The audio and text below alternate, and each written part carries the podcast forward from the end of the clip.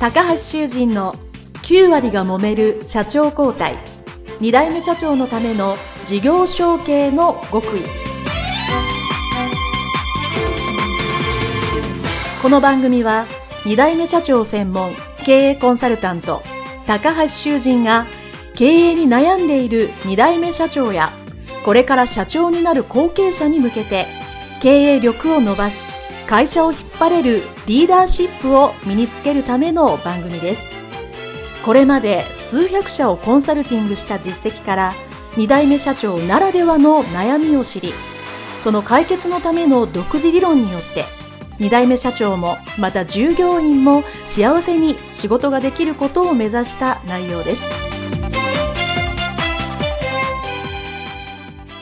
皆さんこんにちは。事業承継コンサルタントの高橋修人です。本日は株式会社後継者 BC 研究所大島康義社長のオフィスにお伺いしましてのインタビューでございます。大島社長どうぞよろしくお願いいたします。よろしくお願いします。えー、私とですね、まあ、大島社長というか、あの、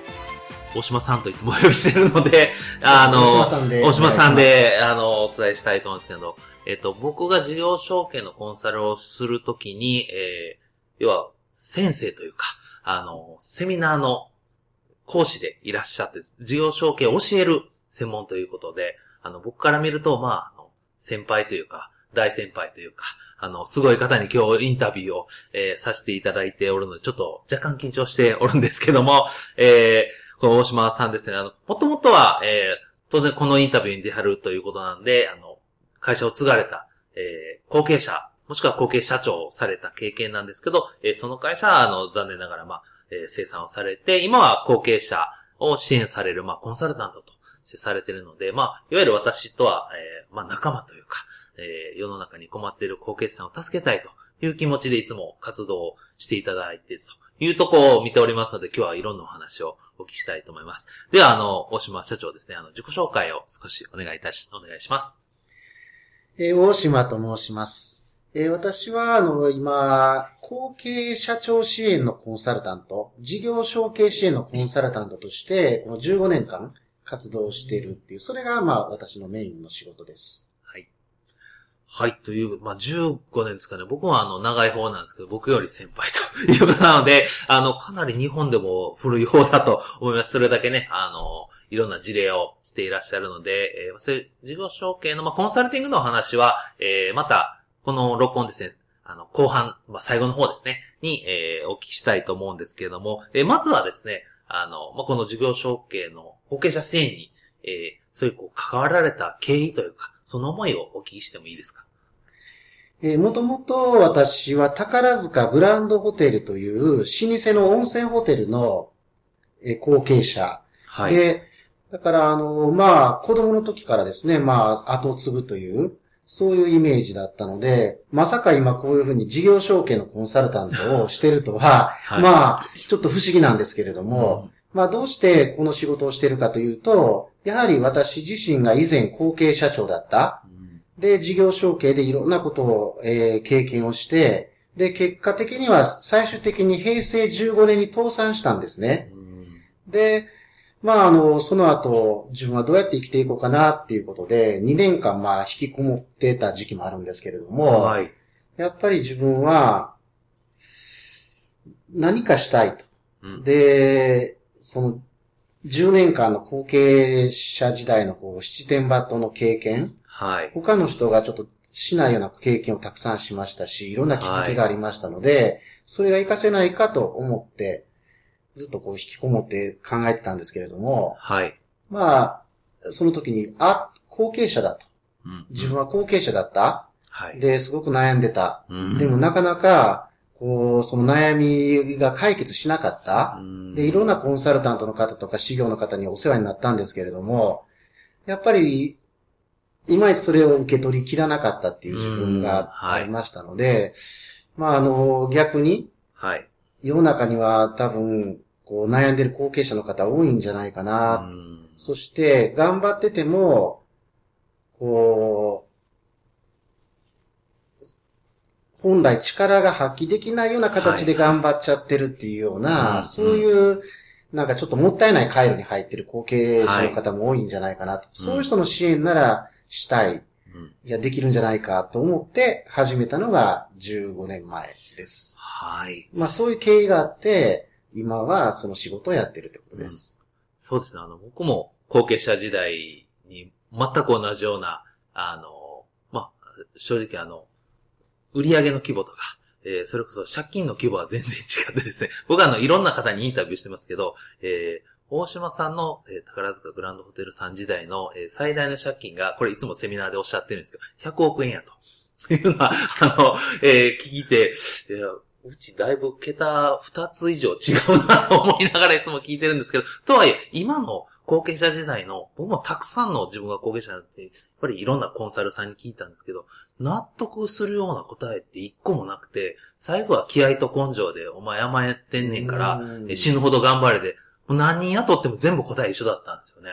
そういうわけじゃなくて、やっぱり今思い返すと、まあその後継者ならではの悩みであったり、あの、そういう頑張ってるんだけど、頑張り方を間違ってたり、知識がなかったりってする部分をすごく支援されてるというのは本当に僕も共感してすごい方だなと思っております。で、えー、それまあちょっとコンサル的なお話はまた後ほど聞くとして、まあ、今回はその事業承継の、まあ、後継者時代のお話を、えー、宝塚グランドホテルまあ、これね、あの、宝塚もしくは阪神館にいらっしゃる方はすごく有名なので、あご存知の方多いと思うんですけど、そのまあ、後継者の時代を少しどんなか教えていただいてもいいですか？あ、もちろんです。はい。あの、まずは、あの、小さい頃からもうそこを継ぐんだというふうに思っておられたんですよね。そうですね。まあ、子供の時から周りが、なんか私のことはやっぱもう後継者というふうに扱ってたんですね。で、あんた三代目やで、将来後継ぐんやね。で、頑張ってやっていう、そんな感じでみんな接してくれてましたので、はい、まあもう自分の人生は、親の後を継ぐっていうことがもう決められてるというふうに思ってましたね。うん、いや、その、まあよくあるんですけど、やっぱり事業承継の後継者だと、いや、もう嫌やと。俺はこの道で行くんやとか、ちゃうとこすんねんっていうふうに思ってはる方も、あの、いらっしゃるんですけど、そういうのはほぼほぼ思わずに、このホテルを継ぐんだと。いう意識がやっぱり、他のことはあんま考えなかったですね。全く考えなかったですね。まあもちろん、もし後継がなかったらとかっていうのは、ふっとよぎったことはありますけど、うん、まあそんなことは考えてはいけないというか、もう決められた道なので、うん、そのまま行くのがまあ自分の人生だろうって、なんとなく漠然と考えてたんじゃないですかね。う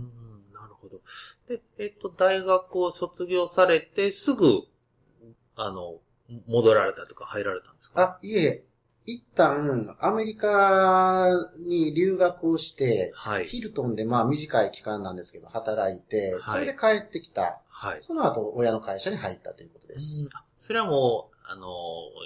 留学するときからも帰ってくる前提で、行ってこいと。あ、そうですね。うん、勉強してこいっていう、ね、そうですね。まあ、勉強してこいというよりも、すぐにこう、親の会社に入ると、働か、かないといけないじゃないですか。はい。そうすると、やっぱ学生時代も遊びまくってたので、はい。え、もう働くってなんか嫌だなと、もうちょっと遊びたいなっていうのが正直なとこで、はい。と言って、じゃあ遊びたいから、まだっていうのはちょっと聞かないので、うん、そうするとまあ、留学っていう手があるなと。これなんかちょっと、モラトリアムが伸びるなと思ってですね。うん、はい。で、実際にまあ、ヒルトンで働いた時も、結構あの、向こうで、改革ですね。まあ小さなことなんですけれども、はい、ができてですね、お前いいから雇ってやるよと。なんで日本に戻るんだと。はい。もうアメリカに残ったらって言われたんですけれども、いや、それはもう全然考えなかったですね。いや、もう帰りますって言って帰ってきました。じゃあ、えっ、ー、と、その、1年、2年おられそうですね、2年ちょっとですね、はい。2年、まあ、2年、だいたい2年と思ってて、2年後に帰ってきた。ええー、そうですね、はい。なるほど。で、まああの、まあそういう方はもちろんこのインタビューでもたくさんいらっしゃるんですけど、とはいえまあ、えー、そういうヒルトンっていうまあね、すごい世界で大きいホテルチェーンに勤められて、まあ、自分の会社に戻られた時、やっぱりその、まあ規模感とか、あの、常識がやっぱ違ったと思うんですけど、やっぱ自分の会社に戻られてなんか一番びっくりしたというか、おえ？って驚いたことってどんなことがありました？そうですね。まあ実際はそんなにびっくりしたことはないというか、ね、結構あの、ホテルなのでよく遊びに行ってましたので、うんうん、別にこう見慣れた風景というか、ですし、で実際にまあ当時、まあ研修を最初入って、でその後は結構忙しくなりましたので、うん、まああんまりそんなこと考えてる暇がないというか、はい、もうそのまま、あの、違和感っていうのは、あえてその時にはそこまで感じてなかったかもしれないですね。なるほど。で、えー、まあそういうふうに入られて、で、あの、まあその後よくセミナーとか僕は話聞くんですけど、えー、新しいまあ新事業というか、あの、ホテルをもう一つ作られたのを、まあ任されたというふうにお聞きしてますが、どんなか教えていただいてそうですね。まあ半年間、皿洗いだとか宴会場のセッティングなどの研修が終わったら、はい、親父から呼ばれましてですね、お前今、兵庫県の北に新しくホテル作ってるだろうって。うん、まあ当時あの、兵庫県の北の伊豆市町というですね、お蕎麦で有名な観光地に、新しく大きなホテルを建設中だったんですね。はい。で、お前、そこにもうすぐに責任者として行けと言われまして、はい、まあ入社まだ半年ぐらいだったんですけれども、そこに派遣をされて、はい、担当取締役としてホテルのオープンというのの責任者になったんですね。はい。大変ですよね。普通に考えたら半年で、じゃあお前責任者だってこう、ドンと、しかも新しいホテルの、すごく大変、ご苦労があったんじゃないですか。まあでも、実際には支配人っていう肩書きの人もいましたし、はい、どちらかというと私はそのオープンのまあ、プロジェクト的なところの責任者だとか、はい、そういう感じだったので、本当にこう、組織をまとめて全部作っていくっていう、そんな感じではなかったから、まあ、できたんじゃないですかね。おなるほど。まあ、あの、ご自身でおっしゃりにくいので、私言っときますけど、えー、その、任されたホテルは非常に、まあ、豪華でいいホテルということで、天皇陛下も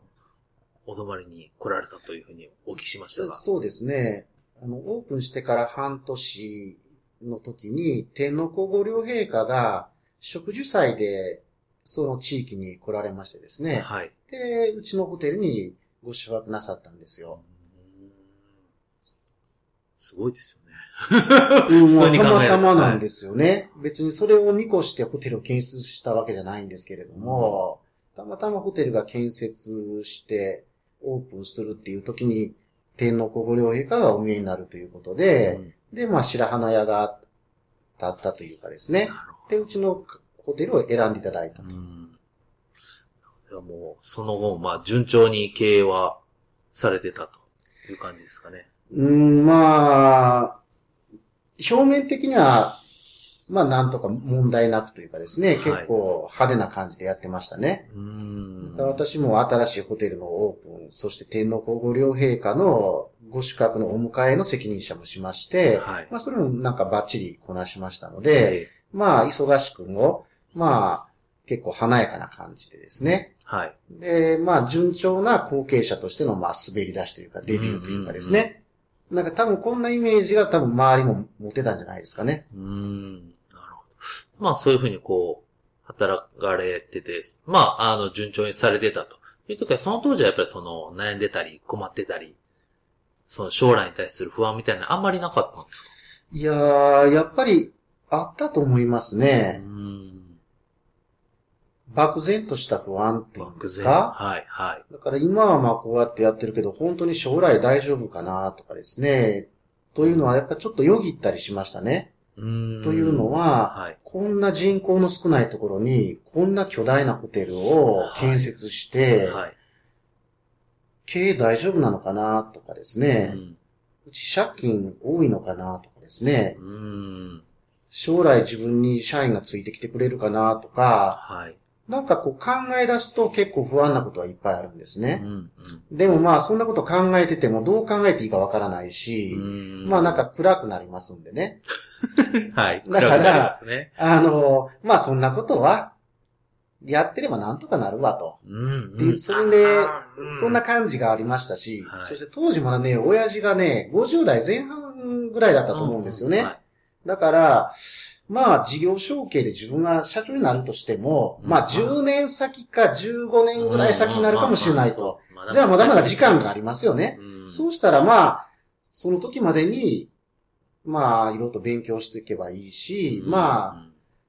あ、あの、大丈夫だろうって自分にこう思い、言い聞かせてたっていうかですね、漠然とした不安は、こう、テーブルの下に隠して、はい、気がつかないように、まあ、言ってたっていうんですかね。で、そうすると、はい、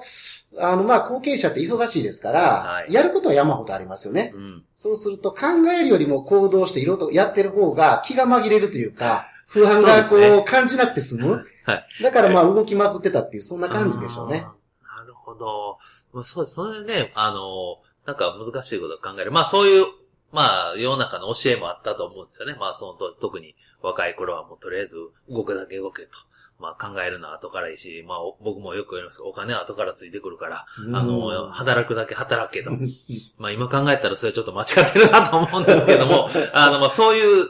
時代でしたよね。僕20年ぐらい前ですけど。まあだからその辺は、まあ、あの、でも今でもそういう考え方ね、やっぱ多いと思うんで、そこはちゃんとしていかなあかんなと思います。で、まあそういう不安を抱えながらお仕事されてて、で、あの、まあ一番の、あの、まあ大変なことっていうのが、まあ、阪神淡路大震災にあのお会いになったとあのいうことなのでそのあたりちょっとお話も聞いていいですか？そうですね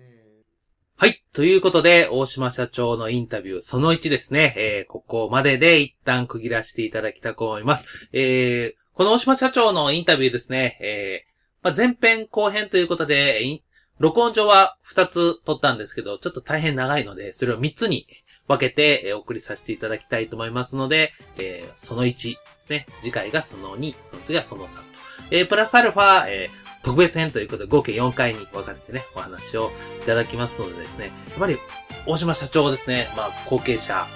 後継社長であったという経験と、今やはり後継者支援のコンサルをしているという私と同じ立場ですので、えー、話が本当にこう、わかりやすく、そしてその体験の中からね、どういう風な教訓であったり、学びがあったかというのがですね、非常にわかりやすいですね。えー、そして話はですね、えー、この後、どんどん佳境に入っていきますね。その2、その3もね、非常に、あの、内容の深いことになっておりますので、引き続きお聞きいただければと思います。えー、それでは、大島社長のインタビューその1、えー、これにて終了したいと思います。ありがとうございました。